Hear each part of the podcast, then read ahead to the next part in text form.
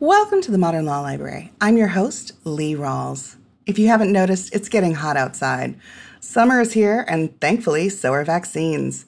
And if you're like me, you're eager to get back out into the world. But just because we're all hopefully returning to the world, it doesn't mean that we have to put down our books.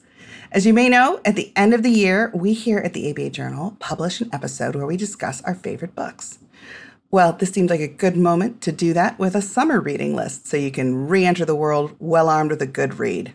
So, today I'm going to share a few of my favorite recommendations for summer reading, and we're going to tie it all up with a brief replay of a past episode with author David Grann, who wrote Killers of the Flower Moon. Now, you may have heard this is going to be made into a movie by Martin Scorsese, starring Leonardo DiCaprio and Jesse Plemons. We're really looking forward to seeing that, and I think that you will enjoy this replay of our episode we did with him back in 2017. I'm also going to talk a little bit about what I've been reading. I'm fully vaccinated. I hope you guys are too. And I've started to take vacation and enter out back into the world. And while I've been doing it, I have been listening to a lot of audiobooks and doing some reading, so I thought I'd give you some recommendations. First off, if you feel like you want more context for the pandemic response and how what failed failed, then I really would suggest the newest book by Michael Lewis. You may remember him from Moneyball. He also wrote a couple different books about the economic collapse in the 2008 time period, and he's just released a book called The Premonition A Pandemic Story. Not all of you are going to be in the mood to listen to or read more about the pandemic, and I've got you covered there too. I downloaded an audiobook that I've really been enjoying by Carol Burnett. Yes, the comedian and TV star Carol Burnett. It's called In Such Good Company 11 Years of Laughter, Mayhem, and Fun in the Sandbox. Obviously, you can get this in print, but I had to go for the audiobook. I wanted to hear her tell her story uh, for myself. If you are a history buff, I have a couple books for you on this. One is a little bit unusual. It's called A Fatal Thing Happened on the Way to the Forum by Emma Southon. And in it, she takes a look back at ancient Rome, what they considered to be murder or homicide, and how they dealt with it. Now, that sounds grim. It's actually very clever and uh, often funny in parts, and of course, heartrending in others. And I really enjoyed it. So I, I would recommend that one. I also have been going through a World War II kick, and I know there are plenty of people out there who also enjoy these books. So I'll just mention some that I've enjoyed. Ian Toll T O L L has written a trilogy about the battle in the Pacific, specifically naval battles. And the trilogy here is Pacific Crucible, The Conquering Tide, and Twilight of the Gods. And as always, I will kick in a recommendation for Antony Beevor, a wonderful historian. I spent 2020 listening to 36 or so hours of his book, The Second World War, and I also have uh, consumed in the past six months his D Day, the Battle for Normandy. And I'll round out my last history recommendation with The Romanovs, 1613 to 1918 by Simon Sebag Montefiore. Now, this one is a real doorstopper of a book, but it is absolutely fascinating. If you are interested in Russian history at all, I really do recommend it he tells it in a very fascinating and compelling way. I did have to take some breaks during this book because there are some extremely grim parts, but it really is a page turner.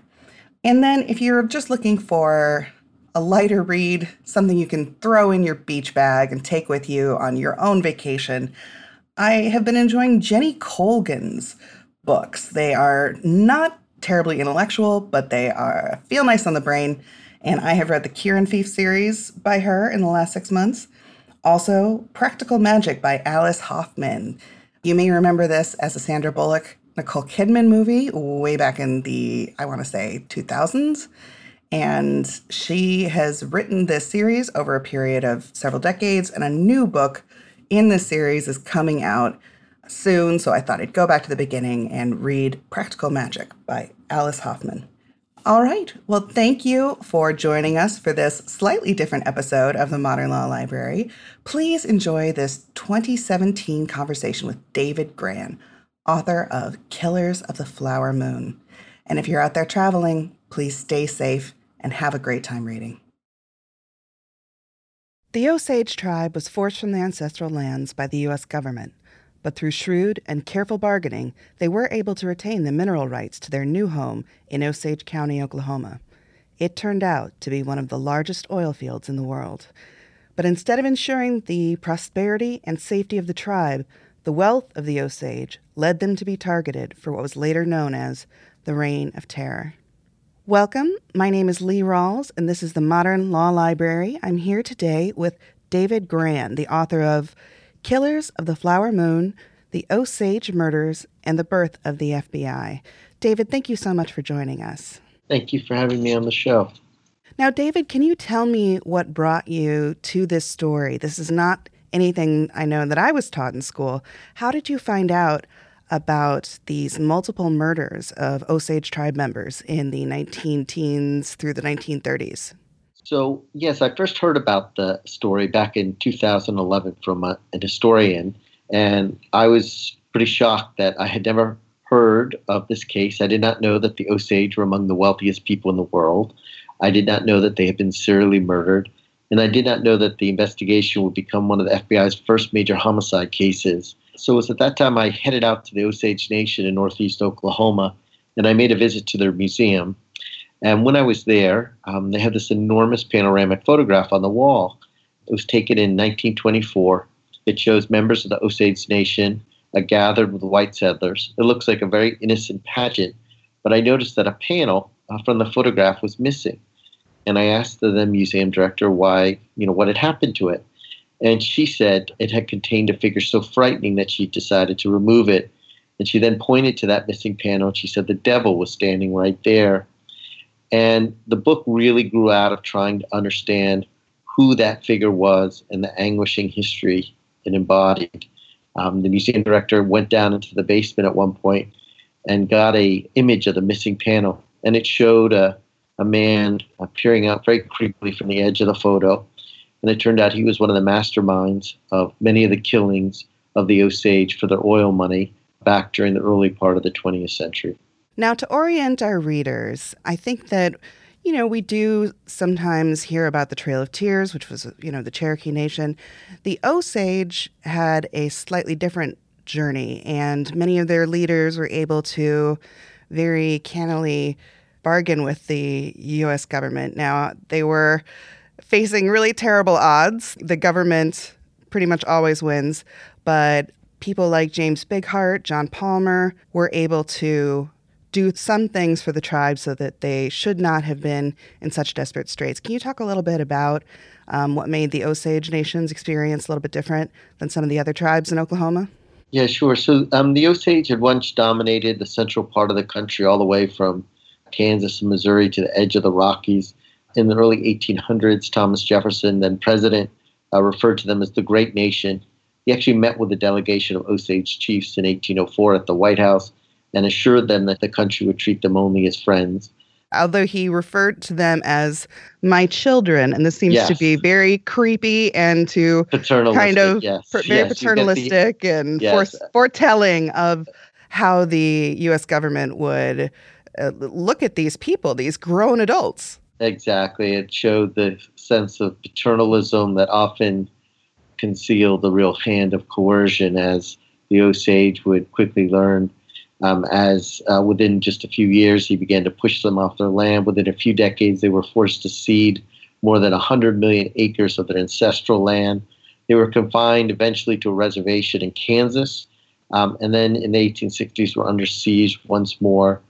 And it was then that an Osage chief, when they were searching for a new homeland, stood up and said they should move to this land uh, that was then in Indian territory, would later become Oklahoma, because the land was hilly and rocky and infertile.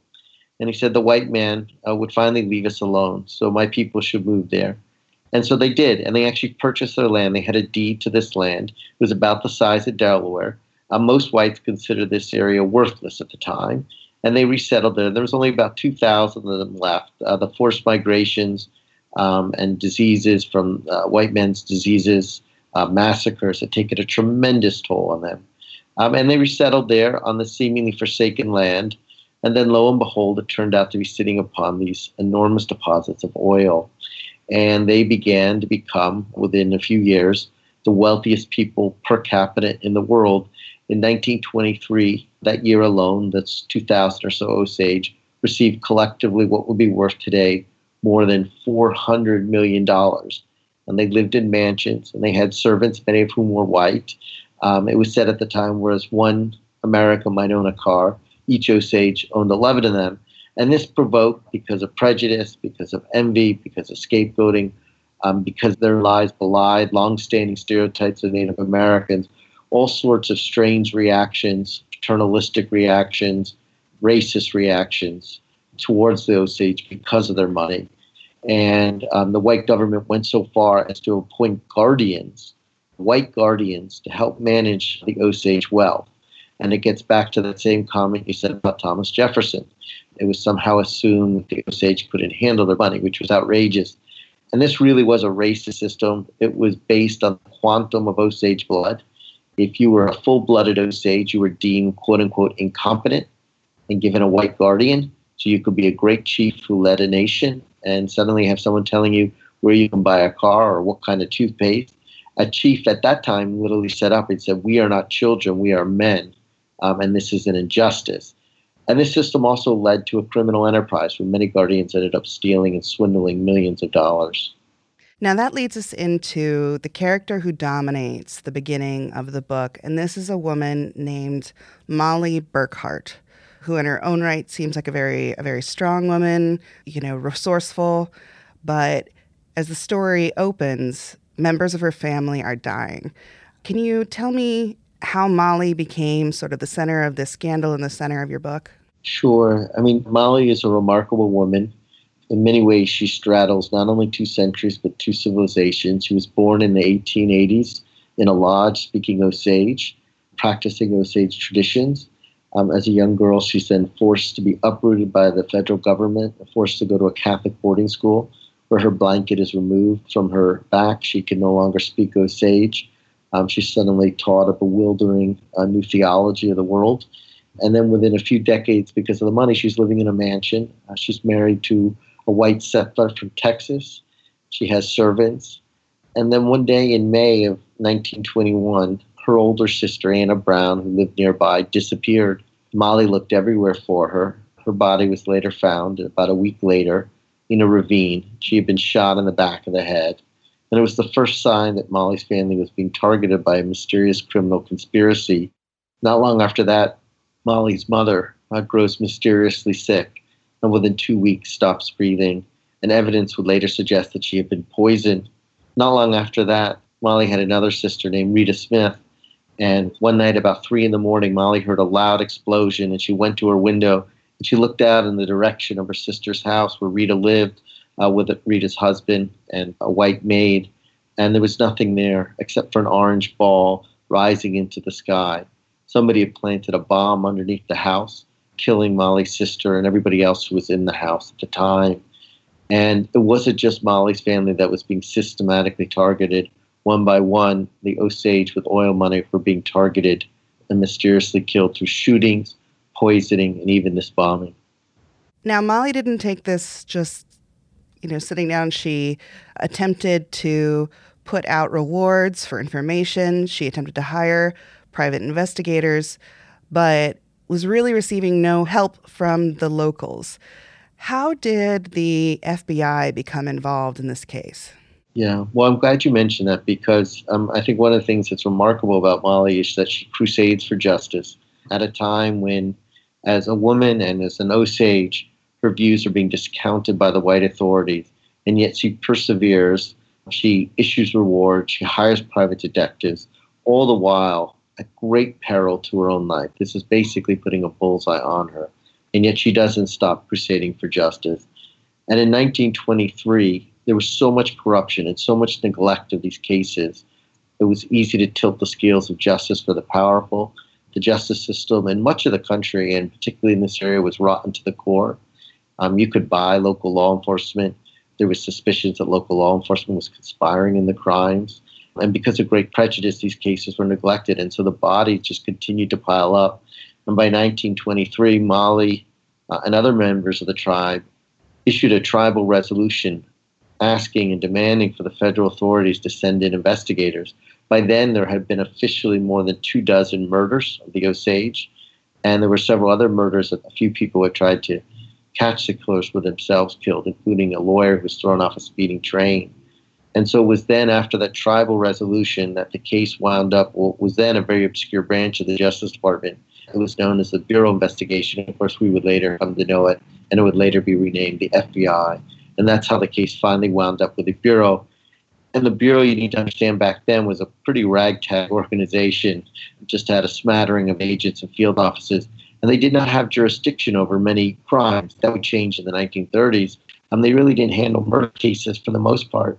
But they had a jurisdiction over American Indian reservations. So this murder case fell to them, and it became one of the FBI's first major homicide cases and one of the first major homicide cases of its new, ambitious, secretive director, J. Edgar Hoover. I guess I didn't fully appreciate until reading your book how young J. Edgar Hoover was when he took over control of the FBI. You have a picture of him in your book. He is 29. He looks, you know, like he's just gone through puberty. I mean, he, he really does appear very young, but he already held a lot of power and he sent a man who was a former Texas Ranger, Tom White, to investigate. And Tom White's search is sort of the core middle part of your book. And at this point in time, as he's coming into town, he's told Molly is ill and you know doctors are attending to her but she's not getting better what is he doing to try and figure out what's gone on in this community yeah i mean so the bureau first received the case in 1923 and badly bungled it for two years, they failed to make any arrests. Not only that, they got a outlaw a guy named Blackie out of jail. They hoped to use him as an informant. Instead, he slipped away and robbed the bank and killed a police officer. And so J. Edgar Hoover, who was 29, as you said at the time, he didn't have the jowls, he didn't look like a bulldog. He was the new director in 1924. Is afraid of a scandal, and it's hard to believe that you know, the greatest, kind of most powerful bureaucrat in the history of this country, was insecure about his position and power then, but he was. And it was in 1925 where he summoned this man, Tom White, an old frontier lawman from Texas, who in many ways is like Molly. He straddled two centuries. He was born in a log cabin at a time when justice was often meted out by the barrel of a gun. By the 1920s, he's wearing a suit and a fedora He's trying to learn how to use fingerprinting and handwriting analysis, which becomes an important part of the case. He has to file paperwork, which he can't stand. And Hoover summons him uh, to take over the case, um, essentially hoping to protect his own job. And White was a very experienced frontier lawman, and he puts together an undercover team. Some of the agents he recruits pose as cattlemen, another poses as an insurance salesman and actually sells real policies. And perhaps most interestingly, he recruited to the team an American Indian agent. And there are no statistics at the time, but I think it's fair to say that he was the only American Indian agent in Hoover's bureau at the time. And they go in undercover and they do, in many ways, it's less like a criminal investigation than an espionage case. There are moles, uh, there are double agents, there's fears of a triple agent, the reports are leaked, they are followed it is impossible to know who to trust. Um, they begin to get a sense that there are many conspirators, but ultimately, what they do is follow the money.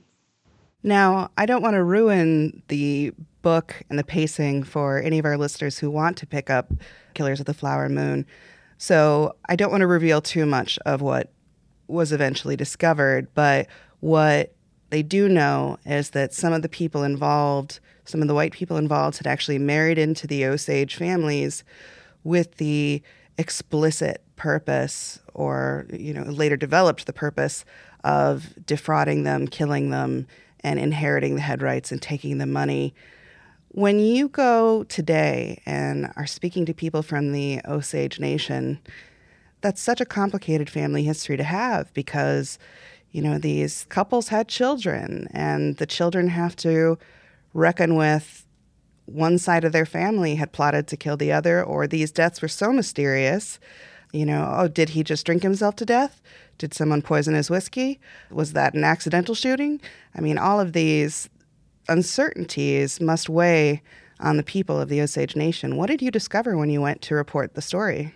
Yeah, so, I mean, these were, as you said, deeply intimate crimes. And it had to do with the complicated way in which you could get the oil money. And so it involved marrying into families, it involved uh, betraying the very people you pretended to love. The victims discovered in many cases that the people who they thought loved them had been calculating for years and plotting to kill them. You had perpetrators and victims living in these same houses, in these houses of secrets. I tracked down uh, Molly Burkhart's granddaughter, a, a lovely woman named Margie, and she told me the effects it had on her family, what it was like to grow up without cousins and aunts, what it was like for her father to know that he had lived in such a house. She had showed me a picture, a photograph that probably was Molly's, and it showed the two children in the house, and yet it showed the father uh, ripped out of the picture. And I just thought that picture told you so much pain. That this picture that should have been an ordinary family was so anguishing that someone had ripped out a member of the family who was a perpetrator. And when you speak to so many of the Osage today who have lived with these doubts or have lived with the consequences of losing relatives, losing money and their fortunes that were swindled from them, you get a real sense of how this is living history and how it still reverberates to this day. You say that back in the 1920s, you know, the tribe had dwindled to some 2,000, 3,000 people. How are the Osage doing today? What are the numbers, and do people still live in the area? Yeah, I'm glad you asked that because I think it's a, a really important to underscore how resilient the Osage are, and um, they are a very vibrant nation uh, to this day. Um, in the area of Osage County, where the old reservation was, they have about 4,000 Osage living there, and altogether they have about 20,000 members of their nation. Um, they have their own democratic institutions, and so those 20,000 vote and participate. They have their own court system. Um, they've taken many measures to protect themselves.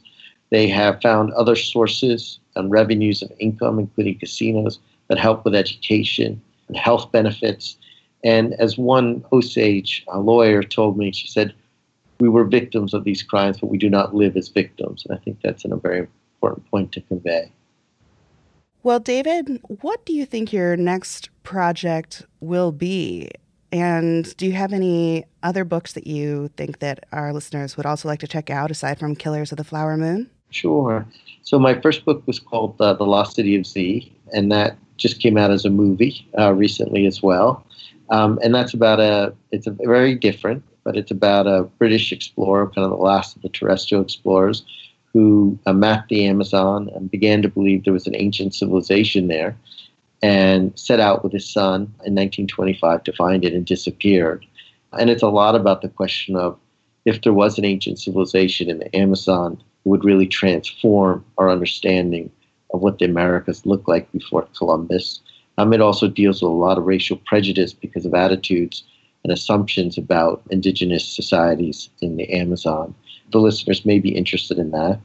Um, and I'm working on a, I'm a writer at the New Yorker, and I'm working on a magazine story on something a little bit lighter at the moment, but I'm also looking for a new book idea. So if anybody has one, feel free to reach out to me. You can contact me through my website at davidgrann.com or on Twitter at davidgrann. Well, David, thank you so much for joining us. And readers can pick up your book, Killers of the Flower Moon The Osage Murders and the Birth of the FBI. I believe in print and ebook and audiobook, which is how I listen to it as well on, uh, on commute. So, it made for a great commute. And if you've enjoyed this episode of the Modern Law Library, please rate, review, and subscribe on iTunes or whatever your favorite podcast service is. Thank you for joining us for this special flashback episode of the Modern Law Library. I hope you enjoyed it. I hope that you and yours are safe this summer and having lots of time to read and recover, and that you'll join us next episode when we have a brand new discussion with new authors I'm excited for you to hear from. If you have a suggestion for books you'd like us to feature, please reach out to us at books at abajournal.com.